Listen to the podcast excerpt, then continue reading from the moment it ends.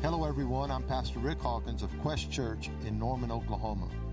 I want to thank you all for joining us today. This podcast is going to be informative, insightful, and inspirational for your life. Listen every week because we'll have a special word just for you. The elders which are among you I exhort, who am also an elder and a witness of the sufferings of Christ. Say those three words, please. Sufferings of Christ. And also, and also a partaker of the glory that shall be revealed. Feed the flock of God which is among you, taking the oversight thereof, not by constraint. Listen to it. Not by constraint, but willingly, not for filthy lucre or money, but of a ready mind. Neither as being lords over God's heritage, but being examples to the flock. And when the chief shepherd shall appear, you shall receive a crown of glory that fades not away. Likewise, ye younger, submit yourselves to the elder. All of you be subject to one another. Listen to these words and be clothed with humility. For God resists the proud but he gives grace to the humble. Humble yourselves, therefore, under the mighty hand of God, that he may exalt you in due time, casting all your care upon him, for he cares for you. Be sober, be vigilant, because your adversary, the devil, as a roaring lion, walketh about seeking whom he may devour, whom resist steadfast in the faith, knowing that the same afflictions are accomplished in your brethren that are in the world. The same afflictions are accomplished in your brothers that are in the world. Verse 10, we'll rest right here. But the God of all grace, who has called us unto his eternal glory by Christ Jesus. After that you have suffered a while, make you perfect, establish, strengthen, and settle you. But the God of all grace, who has called you to eternal glory by Christ Jesus, after you have suffered a while, make you perfect, establish, strengthen, and settle you. I'm going to preach, very simply put, a message entitled The Power of Grace. I need you to tell three or four people around you those words the power of grace. The power of grace. Can you do me one more favor? Just lift your hands and let's pray. Father, I thank you for such a hungry congregation of people. I thank you for people that are leaning forward in their faith. Today we look through the lens of prophecy toward our future. And we're excited and enthusiastic, full of anticipation and expectation of the things that shall be revealed in the days to come. I ask you to bless these people today with divine revelation. Let them hear things in the spirit that the preacher does not preach and let me preach things I didn't study to say. In other words, Holy Spirit, do what you want to do. Holy Spirit, have your way and help us to get on your agenda and on your program. We give you praise and glory now for all that be, shall be accomplished in the next few moments. We break every generational curse and dismiss every generational spirit. Do what only you can do in Jesus' name. Can you clap your hands and shout to the Lord just one more time with a voice of triumph? High five somebody and tell them it's on in the building. I told you the name of this message. We're going to call it The Power of Grace. If I was going to subtitle this particular message, I would call it From Suffering to Settlement. from suffering to settlement. As I was preparing this morning and walking towards the car holding River, I felt like the Spirit of the Lord spoke to me and said, I will bring the process, but I do not bring the progress.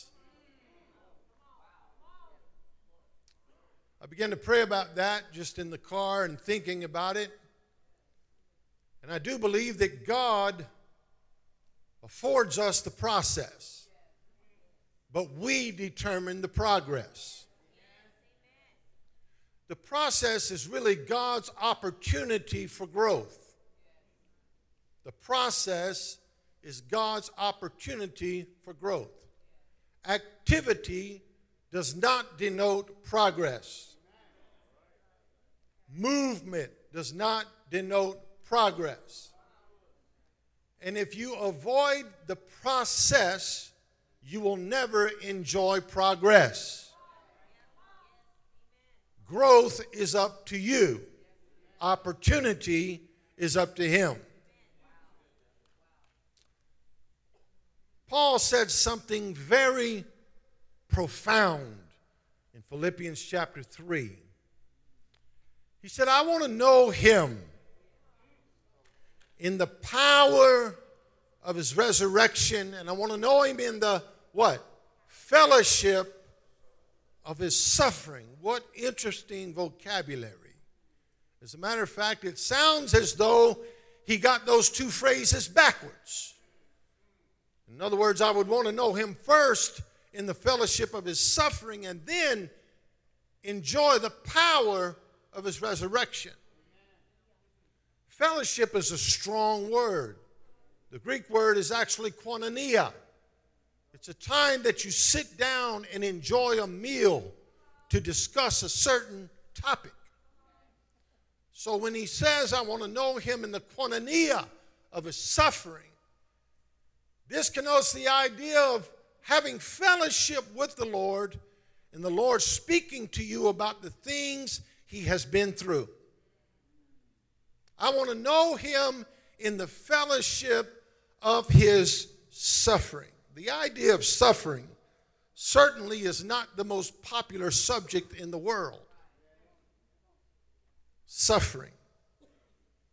It may not be the most popular subject, but it is an important subject all through Scripture. The word suffering, suffer, or suffered is mentioned 165 times in the Bible. Suffering, Webster defines it as the state of undergoing pain or hardship or distress. When I was thinking about that, I thought, you know, suffering is really relative. In other words, what we consider suffering people in the third world may look at as a mere inconvenience.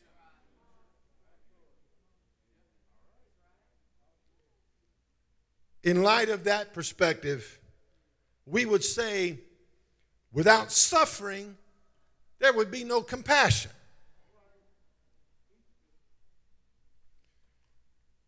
Suffering is not only the most not the most important or, or popular subject in the world, is certainly not talked about in church.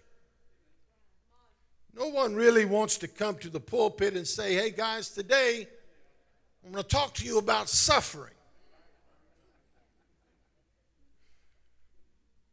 But we have to consider verse 10 of 1 Peter chapter 5 because, in reference to suffering, the Apostle Peter, you know who I'm talking about, Peter, the one that Jesus said, Upon this rock I will build my church. Peter means the rock, something firm, something established.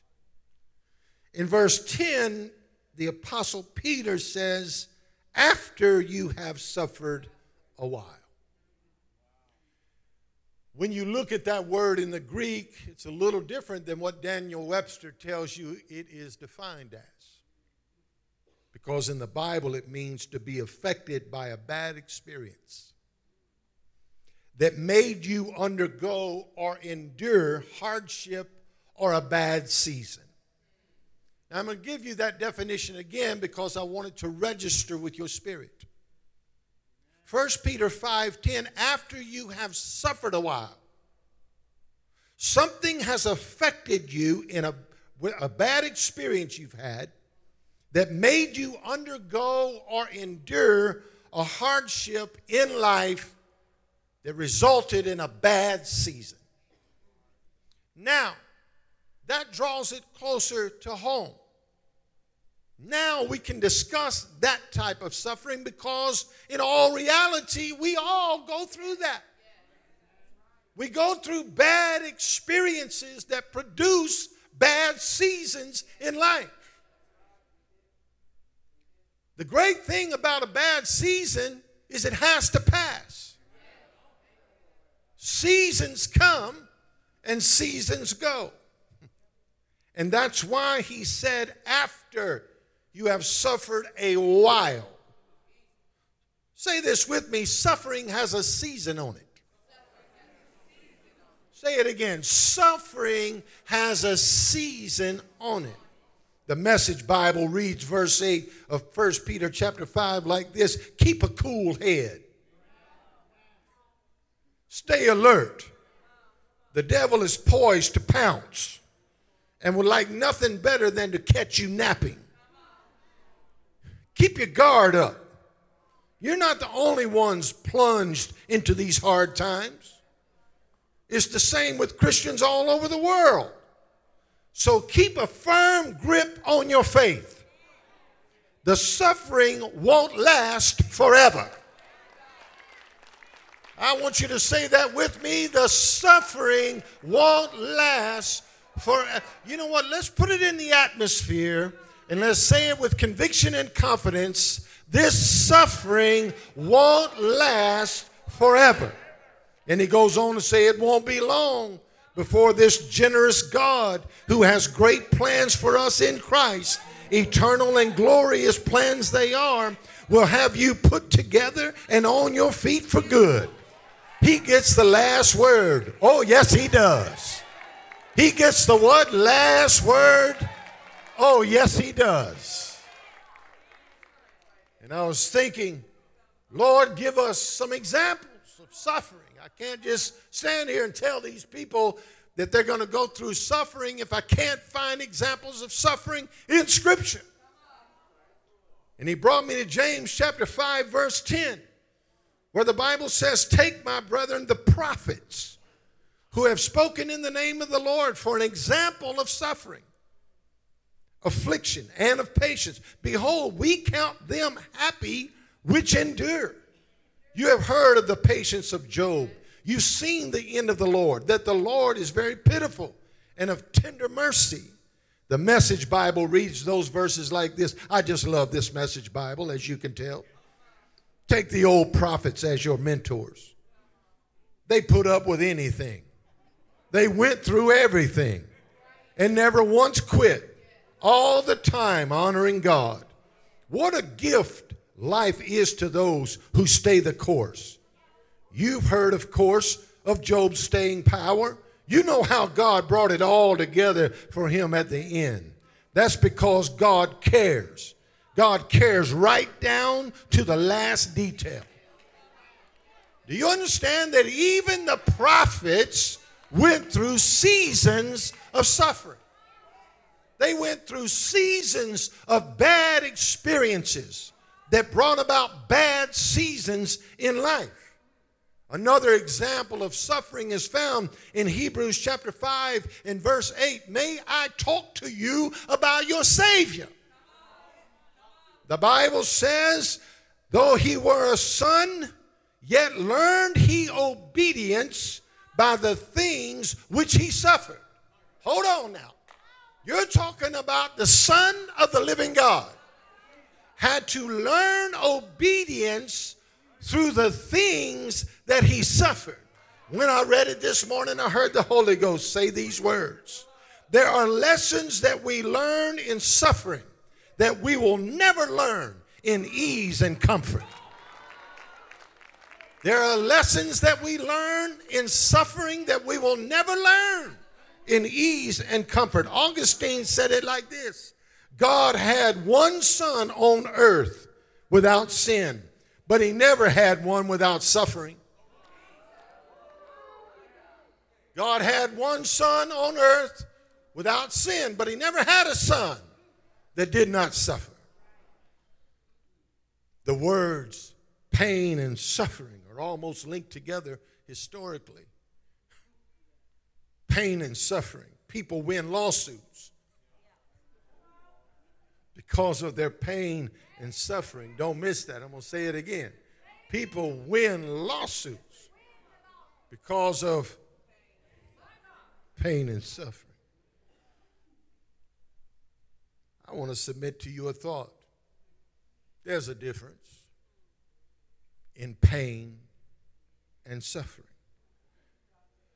Pain is actually the initiation of suffering. Pain is what happens to you. Suffering is what you do with that pain.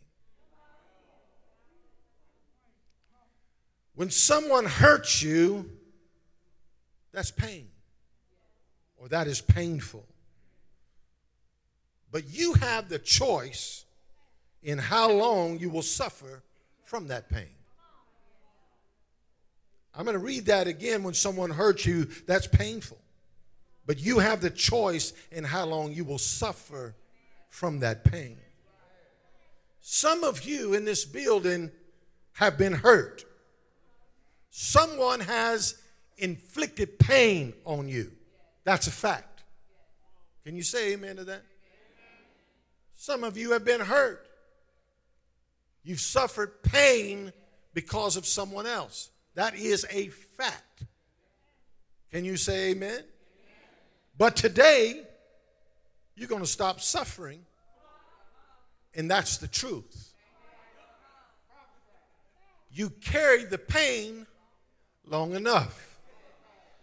Your season of suffering is coming to an end. As a matter of fact, God brought many of you here today to let you experience closure on your season of suffering. The pain was inflicted to you, but the suffering was not imparted to you.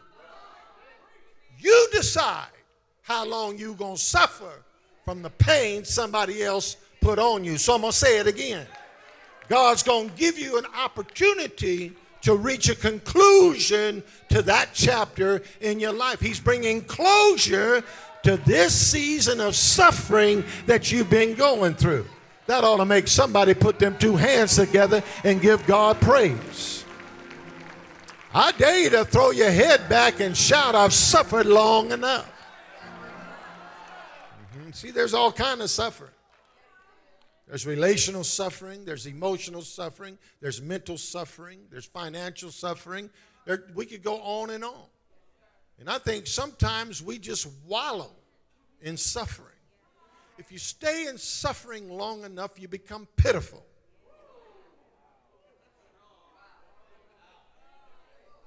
When you get to the place of pitiful, you've missed the escape of grace. So now you look to people for healing. See, I had a discussion last night that was very interesting. I had a discussion last night that was very interesting. I had a board of church, this church board and this pastor that are having trouble. So they called me. I spend a lot of time doing this kind of stuff, right? A, a, lot of time. Really? Too much time. Pastor Rick, can you help us through this little thing we're going through? Well, what is the thing? Well, I've got some guys that are in leadership that came to me and saying that they got issues with people in the church, have issues with me. And we need to reach a theological agreement. So they're telling me this, and I'm on speakerphone. I said, Well, before we can even discuss theological agreement from you, sir, you must, just, must understand what theology means. Theology means the study of God, not the study of people.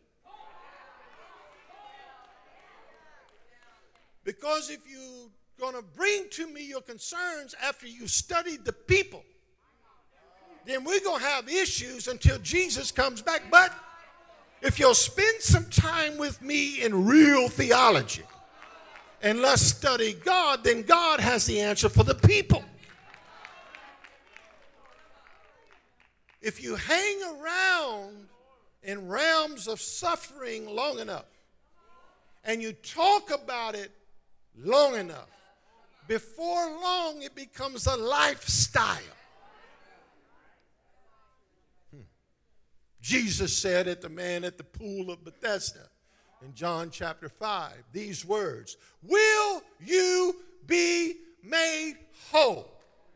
Can I paraphrase that for you? You've been here for 38 years, brother. I'm not sure you really want to be made whole.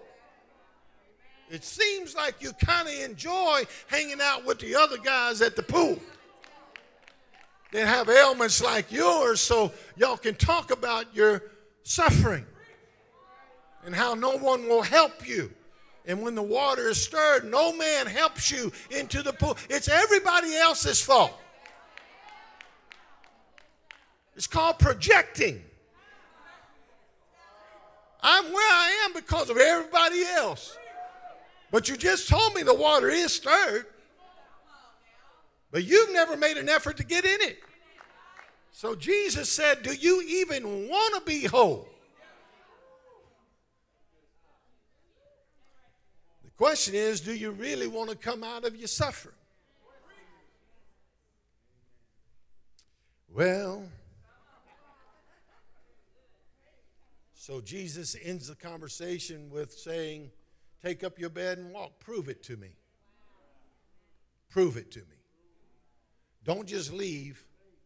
Take with you what brings you comfort. Because if you leave the bed there, you'll come back to it.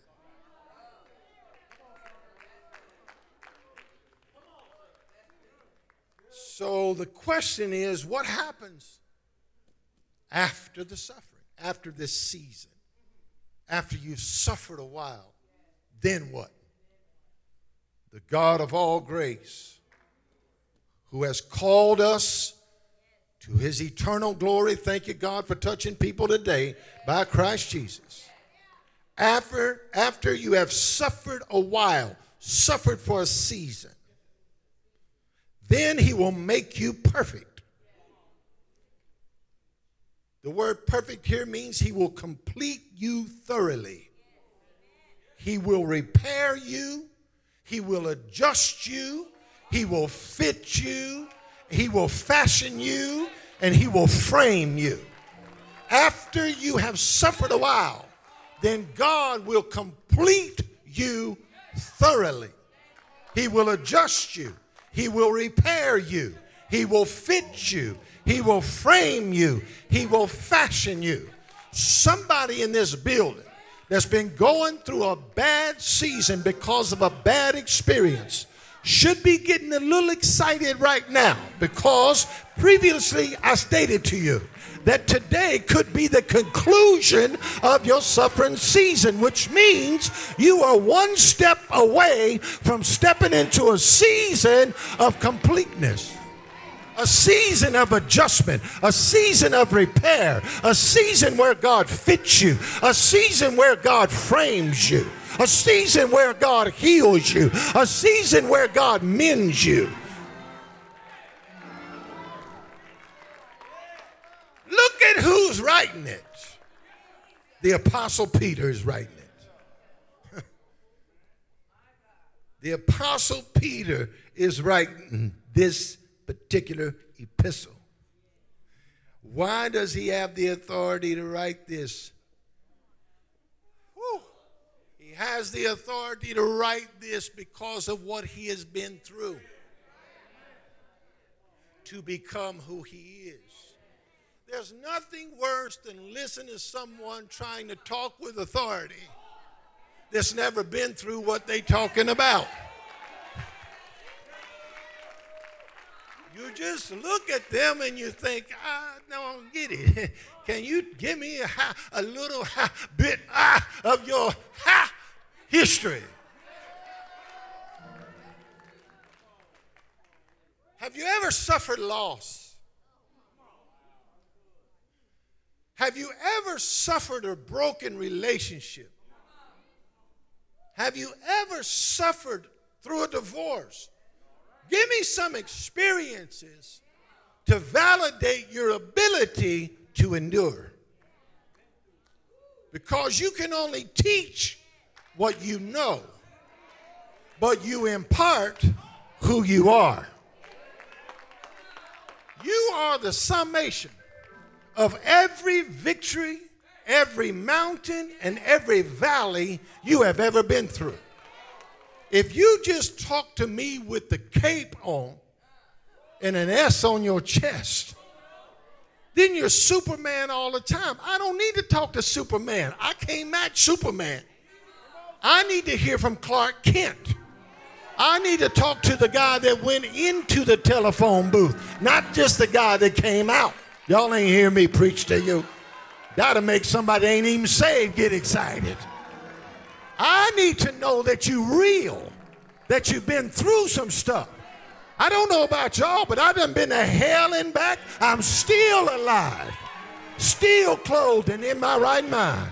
I done been to hell and back, still called, anointed, appointed, Anybody else in here ever been through stuff that should have made you lose your mind?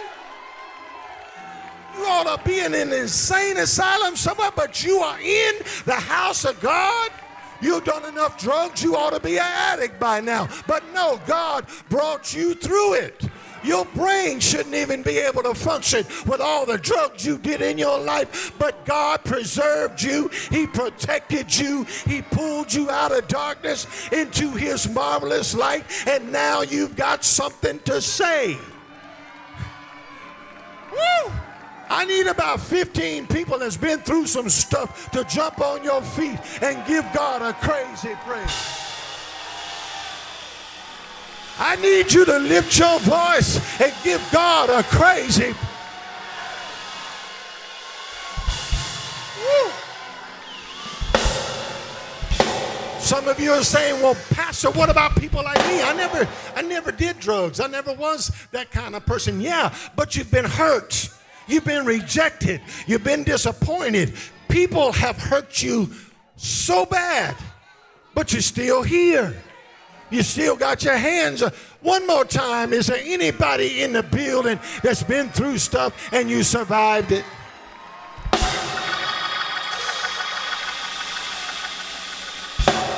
So you say, you say, well, what did the apostle Peter go through?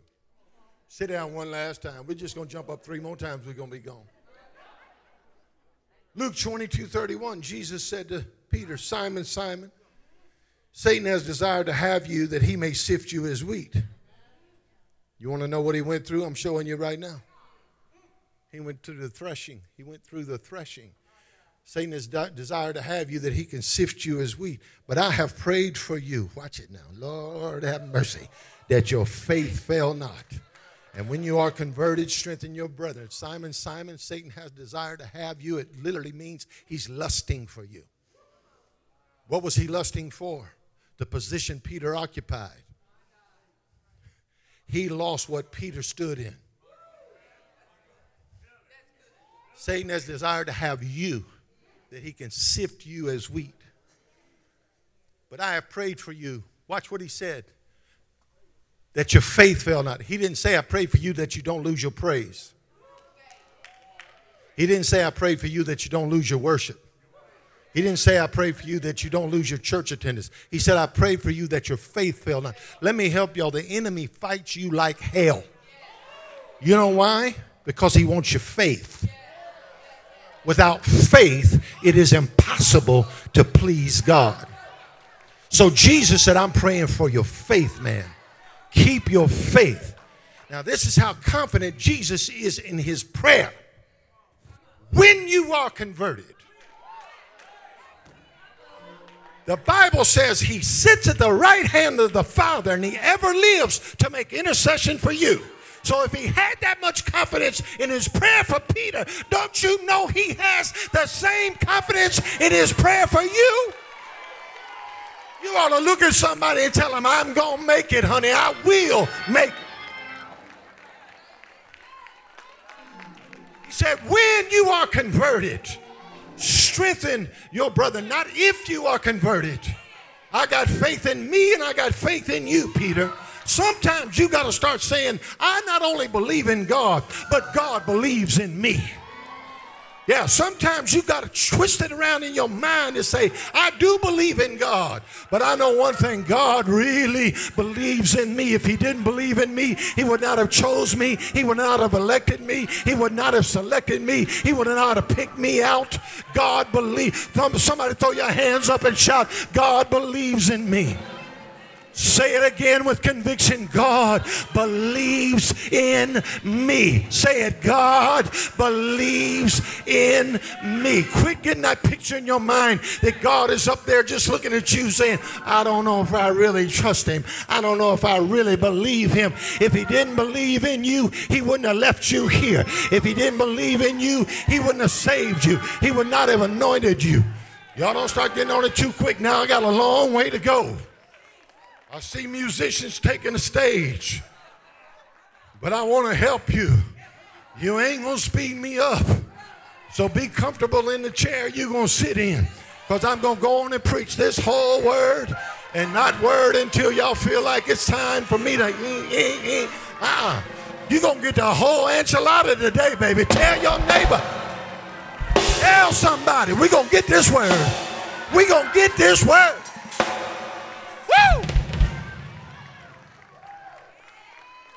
Say it again God believes in me. When he says when you are converted, he's saying when you revert back to your original condition. In other words, you're going to be stretched and you're going to be sifted, but you're going to bounce back, boy. I know you. You got bounce back in you, Peter. You got the ability to re- the ability to revert to your original anointing and your original position. Some of y'all been stretched. You've been sifted. You've been buffeted and battered, but I'm here to tell you if the devil could have killed you, he would have already done it. Throw your head back and shout, I'm still here.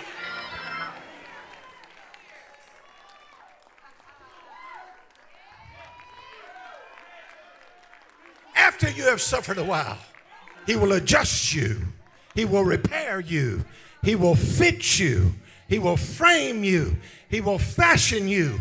He will form you. When? After the season of suffering. Say this with me my greatest comeback is still in front of me. Tell the devil, devil, you have messed with the wrong somebody. God believes in me, and I believe in him. And even though I am sifted, Say it, even though I'm sifted, I'm still saved. Even though I'm stretched, I'm still saved. If you believe it, give God praise one last time.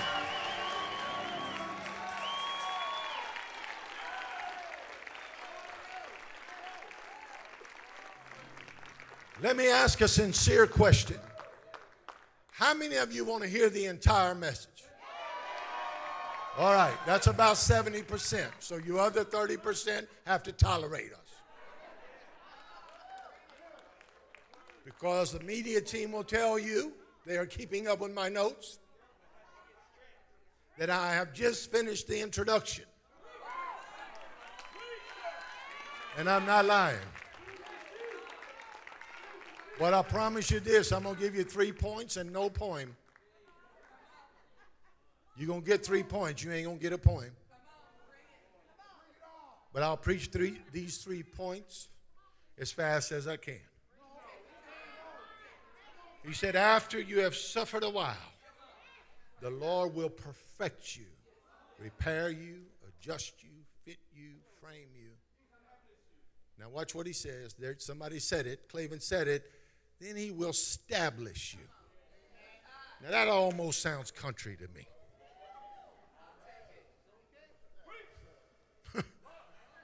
Does it not? I mean, that sounds like somebody from Oklahoma. Somebody from Louisiana. Sometimes we just leave a letter out. Instead of saying, He will establish you, we just say, You know what God will do? He'll stablish you. God will stablish you.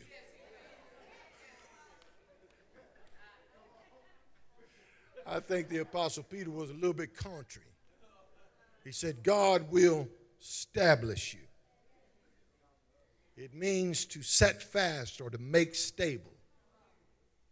God will stabilize you after you suffered a while. Romans 16 25 says, Now to him that is of power to establish you according to the gospel and the preaching of Jesus Christ and the revelation of the mystery, which has been kept secret since the world began. The etymology is this that God will make you steadfast, stable, durable, unwavering, literally able to stand. Read it in the Greek, and it reads like this God will secure you against falling.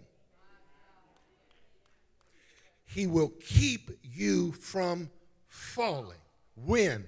After you have suffered a while, God will keep you from falling. Now, let me explain myself. He didn't say He will keep you from tripping.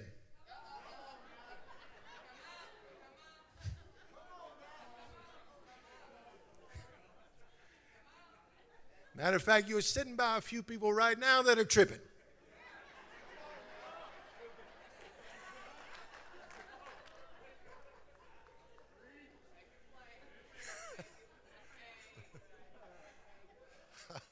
He didn't say that he will keep you from stumbling.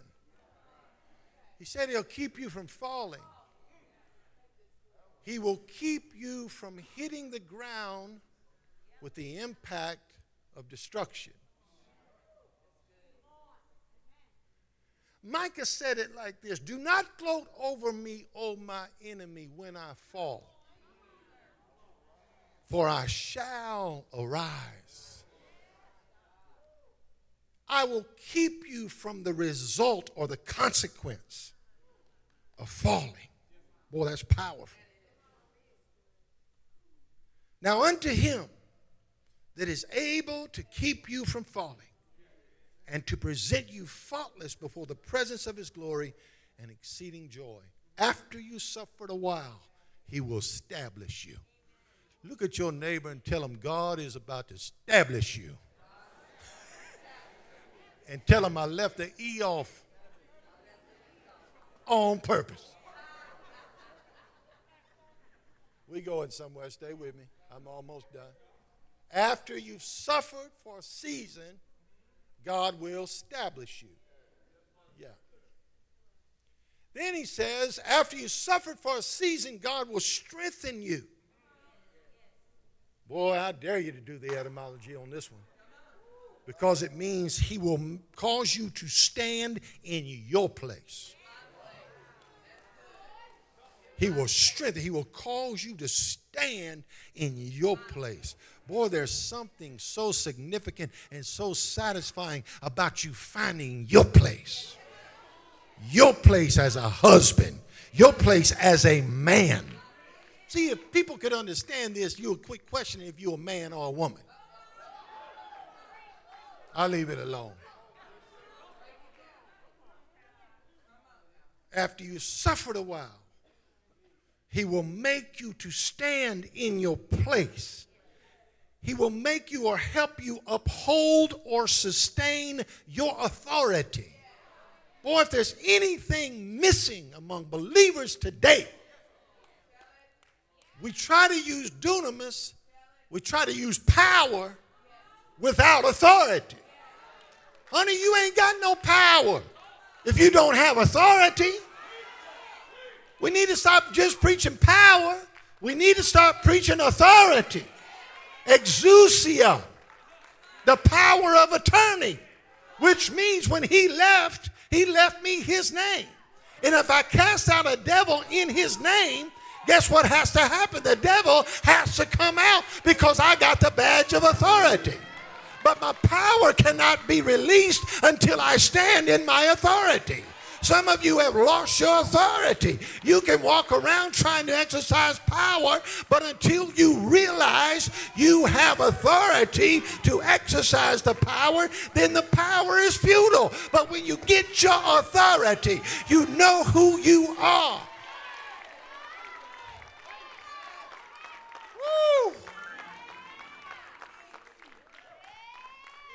The last definition of this word strengthen literally means to stand as if you are immovable. I believe we need to bring that old song back that says, I shall not be, I shall not be moved. I...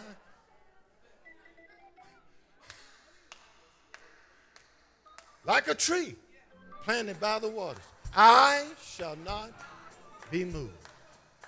Boy, I almost sang it, didn't I? Y'all thought I was going to, didn't you? Gotcha. to stand as if you are immovable. Mm. That's strong stuff. Let the Holy Ghost speak to you here now and feel yourself standing. Wherefore, take the whole armor of God that you may be able to withstand in the evil day and having done all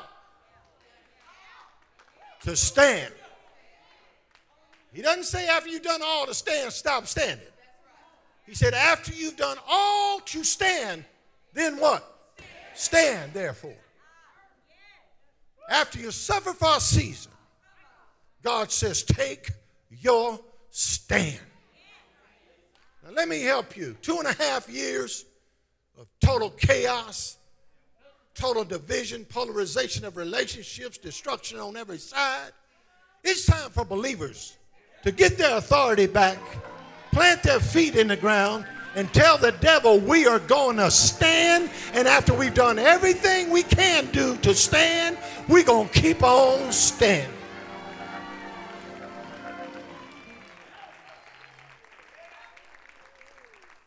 He said, After you've suffered a while, I will establish you I will strengthen you. And here's my last point I will settle you to take you back to your foundation,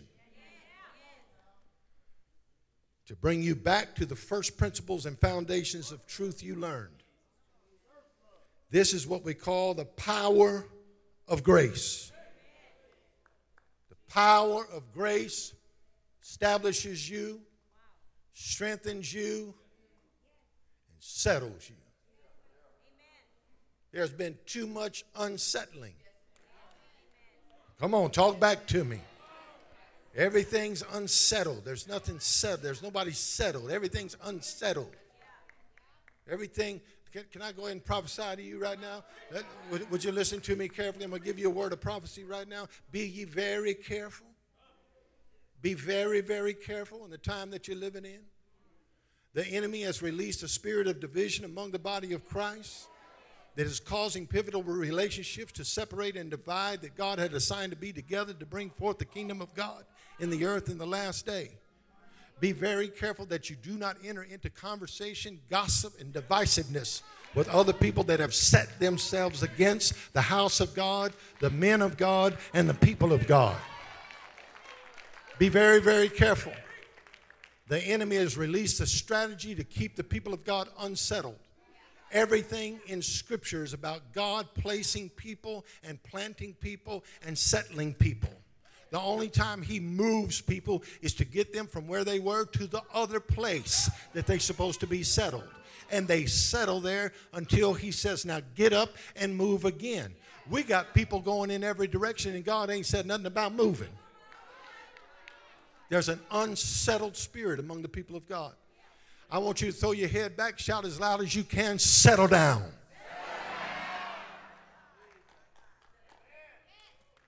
You know what? You just sent that out into the atmosphere where principalities and powers and spiritual authorities are sitting there listening to you. I dare you to throw your head back and shout it as loud as you can settle down. When my daddy was in our house and all them kids was over there and everybody cutting up, if my daddy said settle down, everybody in the house got still. And I hear the Father shouting from heaven. He rending the heavens. He's coming and he's saying, Settle down. Calm down.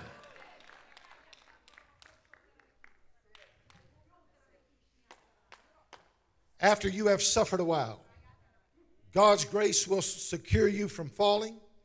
He will strengthen your stand and settle you in your place in God's principles and in God's promises. Clap your hands and give Him praise.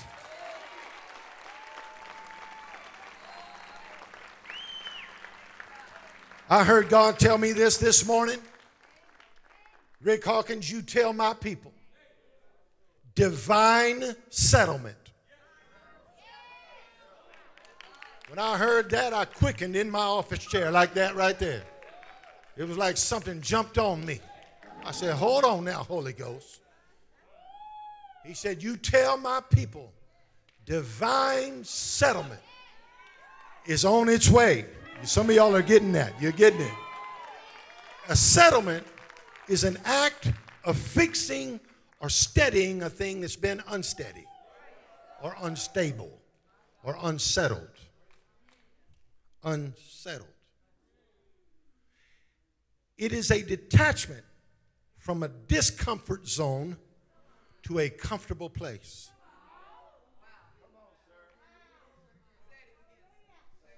Watch this. God is about to bring you. Put your hand right here and say, Me. Divine compensation.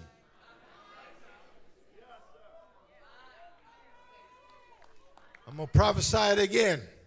God is about to bring you divine compensation. I'm going to prophesy it again.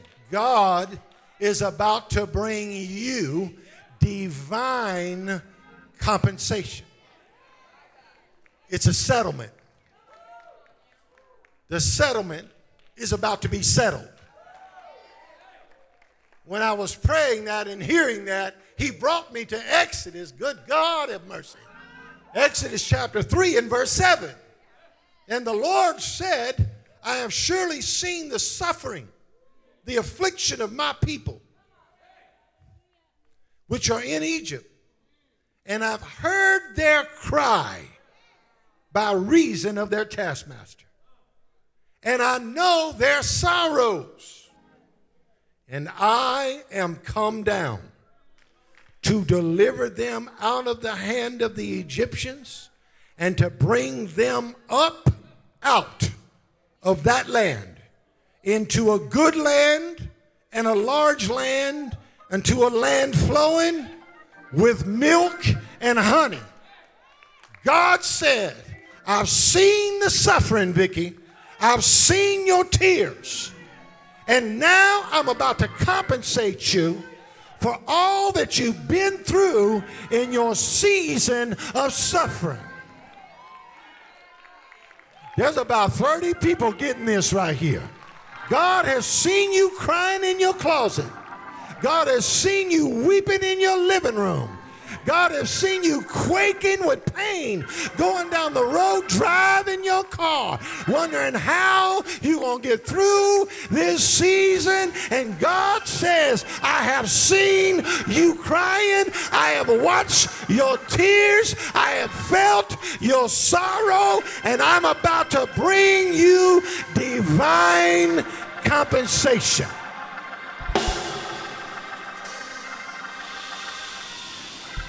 Divine settlement or grace is when God gets you compensation for your suffering or your affliction.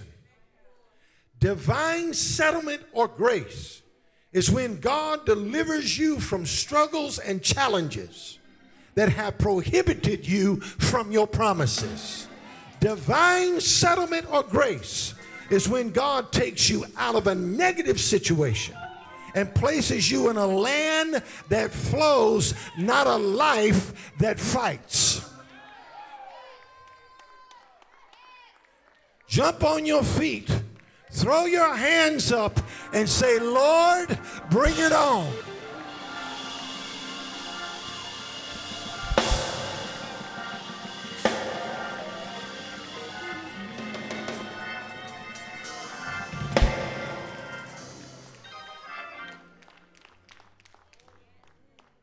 Hallelujah.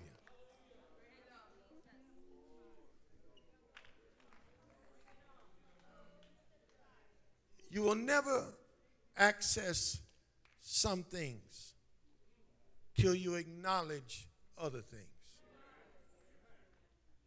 Let me show you what I'm talking about. Some of you want to ignore the fact that you've gone through a season of suffering. You want to act like it didn't happen. No, it did happen. You did suffer that loss. You did go through that trauma. You did pass through that season of confusion. It happened. And until you acknowledge it and quit being a liar, you will never access, you will never access the promises, the fulfillment, the enjoyment that God has supplied for you as compensation for what you went through. Do you say, Pastor Rick, are you saying that God pays us back when we go through stuff? You mean God watches everything we go through, and then after we go through it, He just puts like stuff, He just blesses us? Can, can, you, can you hear me? Yes, that's what I'm saying. Well, can you prove that to me scripturally? How many verses do you need? Let's just take Job. Let's just take Job. He only got double of everything that he lost. And some theologians says said will tell you he got seven times more than he lost. I call that divine compensation. I've gotten to the point in my life where anything I lose, anything, a, re- a, relationship, anything that walks away from me, anything I lose, I'm already looking to God with joy. And I'm saying, my God, if I lost something that important, then my God, what in the world do you have for my future? Are y'all in the building? How many of you are looking forward to compensation from heaven? That's the power of grace. Here's the deal, y'all. Here's the deal. And I'm done. Here's the deal. Grace is unmerited favor. oh, man. So you can't do anything to deserve it. If it's unmerited favor, then you can't qualify. You can't even qualify for grace. As a matter of fact, the more disqualified you are, the more candidate you are to receive grace because it's unmerited. There ain't nothing that gets on folks' nerves than when somebody receives favor that they feel like don't deserve favor. We worked 11 hours, and this guy worked for one hour, and he gets the same wages as us. That's called grace. That's called unmerited favor. God is good, isn't He? Listen, I was right here on this front row trying to get River Giovanna this morning. He's in one. You know, he's, he's having one. Y'all know what that means? Yeah, he's, he's, he's on it. So when I reached for him, he did this here. Well, that was fine with me. That's cool. Let your mama hold you.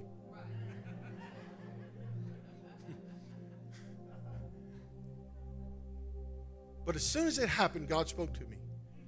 He said, That's my kids. I said, Lord, what, what are you saying? He says, I got my hands out telling them, if, you, if, if you'll just come to me, I'll compensate you for everything you've been through in your life. But you got you got to make that move. Draw near unto me, and I will draw near unto you. If you've been going through a season, if you've gone through a season in the last couple of years, would you come up here and let me pray for you that your faith fail not? Would you would you come up here? If you say, Pastor Rick, I'm looking for my compensation, I'd have been to hell and back. I've suffered so much loss in the last year and a half, two years. Something great must be coming my way. Would y'all come on up here right now? Come on, come on up here right now. If this is your word, just come on. I've lost, I've suffered some things. Man, I'm telling you, it blindsided me. See, pain don't ask for permission, but suffering does. Pain will show up, but suffering will say, Can I stay? Will you let me stay? Say this with me right now. My suffering season, suffering season comes to a conclusion, comes to a conclusion today. today. How do I know it? How do I know it? Because I'm here. Because I'm here. And this was my word. this was my word. Lift those hands now. Begin to pray and seek God. God, would you breathe on us today the power of grace? The power of grace. Hallelujah. Go ahead, Jamie. My song becomes my triumph. That's right. Go ahead. Prophesy. And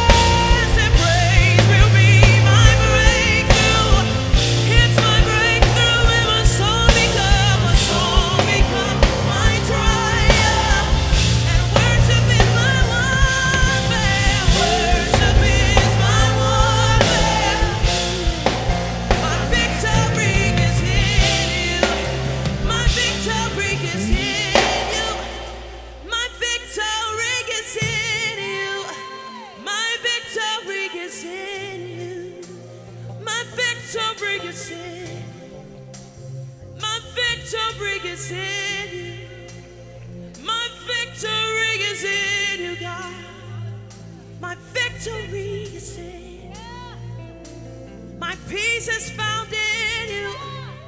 My hope is found in you, Lord.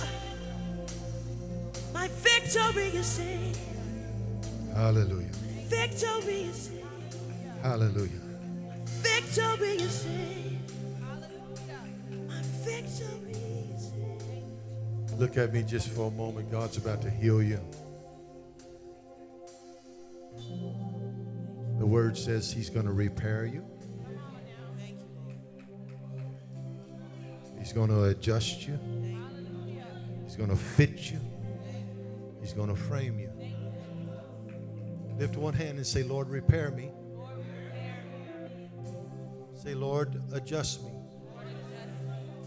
Listen to me with your hands raised. God never adjusts the plan to fit your life. He adjusts your life to fit the plan. So you can't say, Lord, adjust the plan. You have to say, adjust my life. Adjust me. Repair me. Can you say it, Lord, repair me? Repair me. Yeah. I wish I could speak horse language. I asked River, River, what does the horse say? And he says, "Mm." My best horse is suffering right now. And you know what's sad about it? Is I don't know what he's going through. You know what makes it worse, John? The vets don't know what he's going through. But he don't have an appetite. He's breathing real fast.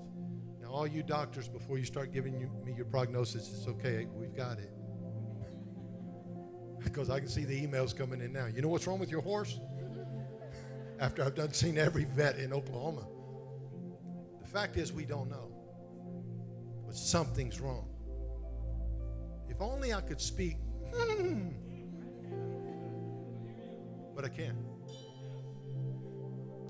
The fact is, I don't even know what's hurting you. I don't know what you're suffering from. Even if you tried to tell me, I would have to connect with you on a plane of communication that would have to be real clear. Right? But can I tell you that you don't even have to say a word to your father? Did y'all hear what I just said? All you've got to do is cry. All you got to do is just moan. All you got to do is just let him hear you, and immediately he knows. Are you with me? Can you throw your hands up and say it again? Lord, repair me. Lord, adjust me. Lord, fit me. Frame me. Fashion me. My season of suffering is over. I've endured the pain, but I'm not going to live in the suffering. Today I choose. Today I choose. Come on, today I choose to step out of this suffering and I step into my promise. I'm established, I am settled, and I am strong in Jesus' name. Now give God praise right there where you are. Give him praise.